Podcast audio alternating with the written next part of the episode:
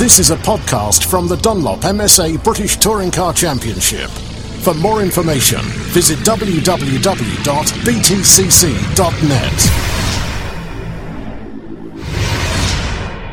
F1's Max Chilton. It's great to see you here at uh, Thruxton on the grid ahead of the second race here and following uh, Mark Hynes and Max, I think, this weekend. Yeah, here uh, with Quantel Bifold Racing supporting Hynes. Uh, he's such a great character and he plays a big part in our F1 team. So I thought I'd, you know, reverse the role and come down and support him this weekend. It certainly does. He's kind of jumped away from Marussia now. He's focusing on the uh, the British touring cars. But like you say, he's he's done a lot of work with the team, hasn't he? Yeah, he, he, in the day to day, he is part of F1, and then at the race weekends. Uh, we call it Hynes's hobby. He, uh, he's trying to become a, a, a touring car legend, as we say. So, you know, it's early days, but for sure this year he'll get himself up there and get some trophies. Did you ever get down to watch your brother Tom in the British Touring Car Championship?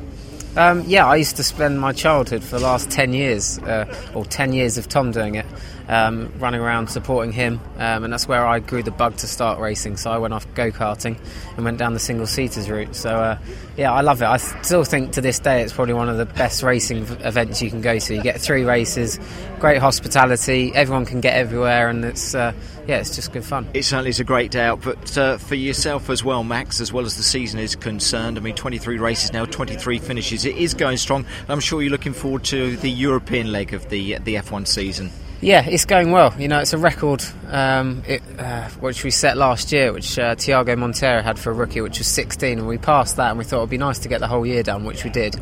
Um, and now we're four races into the 2014, and we've carried it on. So it's, it's a great thing to have. I couldn't do it without the team home and the reliability, and uh, we just hope to keep it going. Okay, Max, we wish you well in the season. Where are you going to go and plant yourself now for race two in the British Touring Car Championship? Up on one of the banks or back in hospitality? Uh, probably hospitality. Yeah, that's where I like it. Best place to watch it, Yeah. Max. It's great to see you here at the at the race. Thank, Thank you. Thank you very much indeed.